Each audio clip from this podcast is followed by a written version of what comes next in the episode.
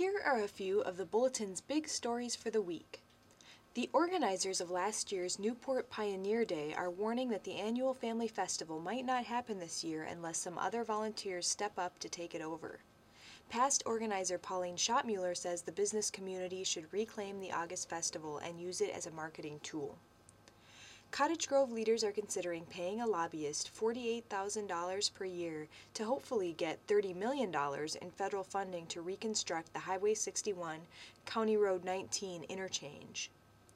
School District 833's Start Time Committee is down to four plans that would adjust school start times in order to allow high school students to start school as late as 8:35.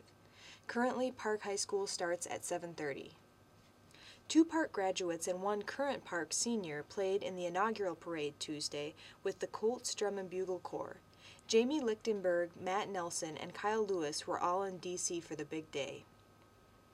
Park High School senior Allie Peterson is hanging posters, blogging, handing out flyers, and wearing a t shirt to promote Spring Awakening, a Broadway musical coming to the Orpheum Theater in Minneapolis January 27.